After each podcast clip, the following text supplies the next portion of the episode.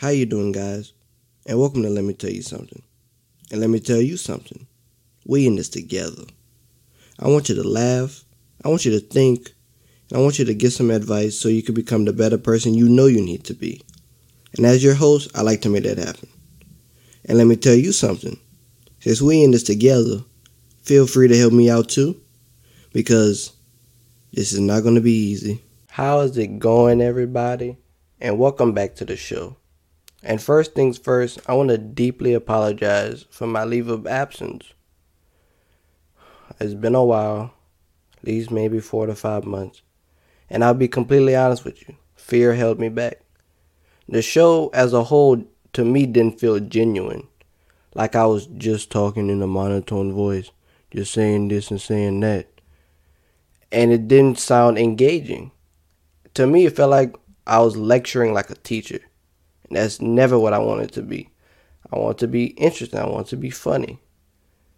So we're gonna work on that. As and as you could obviously tell, I've rebranded. The original title, Youth with Ambition, worked, but I won't be a youth forever. And even though I want to help these ignorant little children, I feel that kept the show in a bubble only to accommodate them. And we all have problems. Now, with that all out of the way, we can get started. And if y'all ever catch me slipping, feel free to contact me on Instagram, YouTube, or email me at let me tell you 932 at gmail.com. That's let me tell you 932 at gmail.com. It's not a shameless plug, just a call for help. Okay, and we also have announcements. Since the show is going into a new direction, I'm going to try and keep it engaging with the use of segments. I'm not going to tell you what those segments are just yet, as you'll find out later. So, first, let's get into the learning topic of this episode, which is fear. Okay, for this one, I'll kind of give my personal testimony so you can put so you can put your Bibles down cuz I won't be preaching from it today. But what I can say is that fear can make you lay dormant. And what I mean by this is if you're afraid to conquer something, especially something you're itching to do, You'll just sit there with the could've, would've, should've. Not making any changes and just be stuck in your visions in your head of the end goal and you're not even willing or trying to achieve it. Fear brings in doubt. In your head, the plan to get it started is perfect, pristine, but once you start, you doubt yourself, you get discouraged. Then you're right back to square one, sitting in that bed, thinking of what could have happened. And what I can say for you is to put your negative persona away. It may not sound simple, but to put it simply, just jump in. Because for overthinkers like me, that's definitely a big challenge. Because an idle mind is the devil's workshop.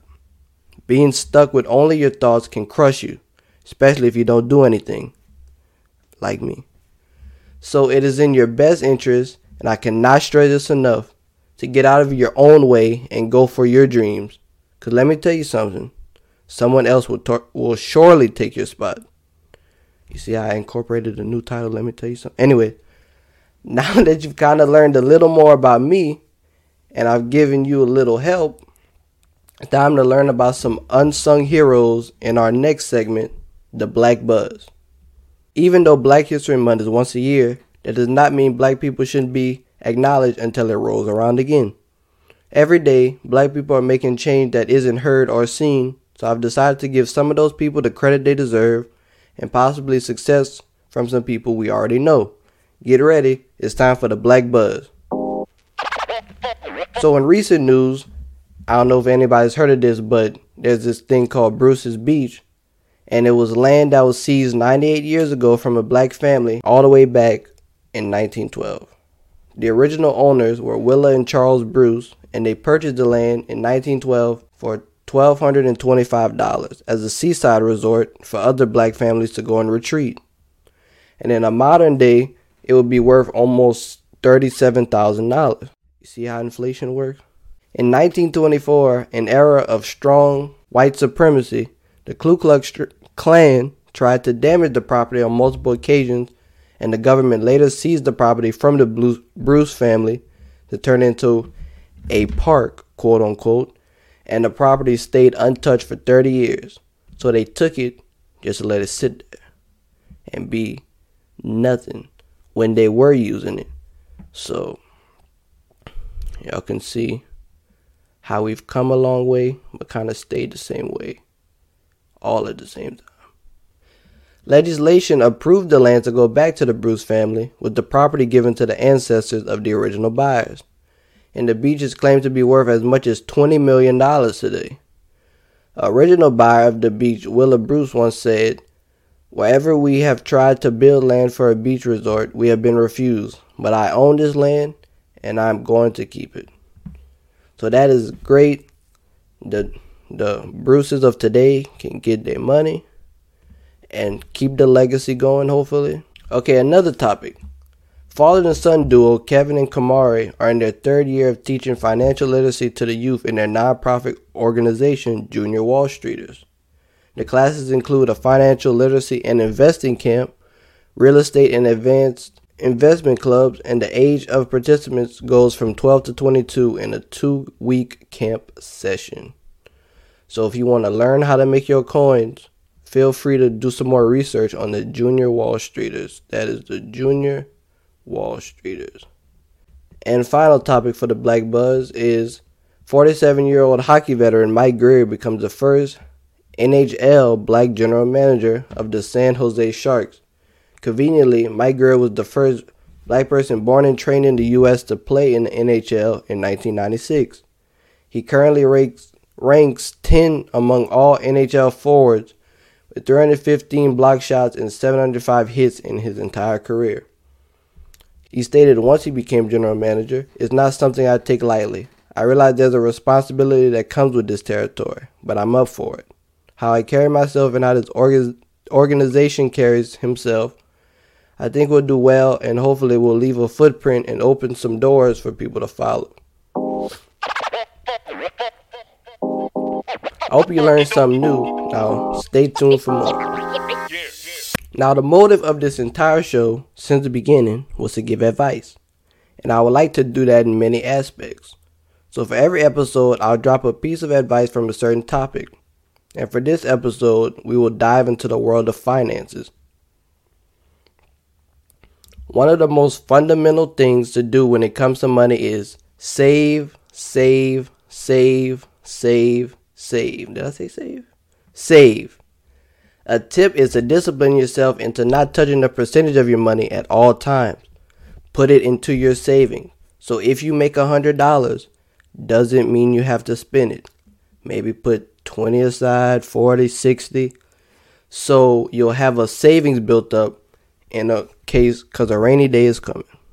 Other advice I can give y'all from what I do is evaluate what you buy. With your more expensive purchases, begin to ask yourself Is it worth it? How much money will I have after I buy this thing? And can it be used as a business expense?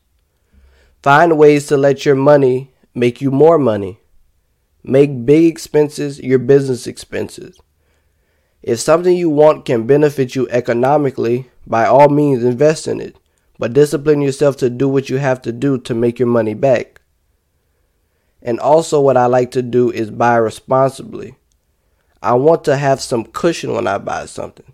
What I mean by that is, if I buy something, if I want something for for four hundred dollars and I only have five hundred dollars, it can wait. I'd rather have around nine, eight to nine nine hundred dollars.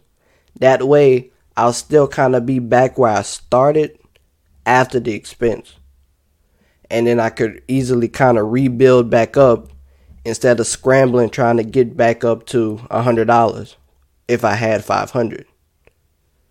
So if you guys can take anything from what I just said, save money, live better, and I can't say the rest because that's Walmart's slogan. Okay, now it's time for all of us to get ready with this next segment. Talking That Ish. In this segment, Talking That Ish is a segment where we take controversial issues and I give my unscripted, unbothered opinion on the subject. So buckle up, because I'm talking that ish. I'm sick and tired of all that foolishness. You know, something got to be said. I'm gonna talk that ish. I may be late on this subject, but in recent news, a couple had a dispute that went viral on social media as a mother of a blended family is infuriated that her current spouse only brought McDonald's for his biological child. And what I call the McDonald's mama drama. Because I'm finna expose you. What? Because that don't look that don't look enough for all my kids. That don't look enough for all my kids. What is that? That's just one burger, one burger, one fry. What he like? What do you mean? Okay, what about my other kids? Now, in my opinion, and from what I've seen from other people, the guy he isn't obligated to get anything for the other children.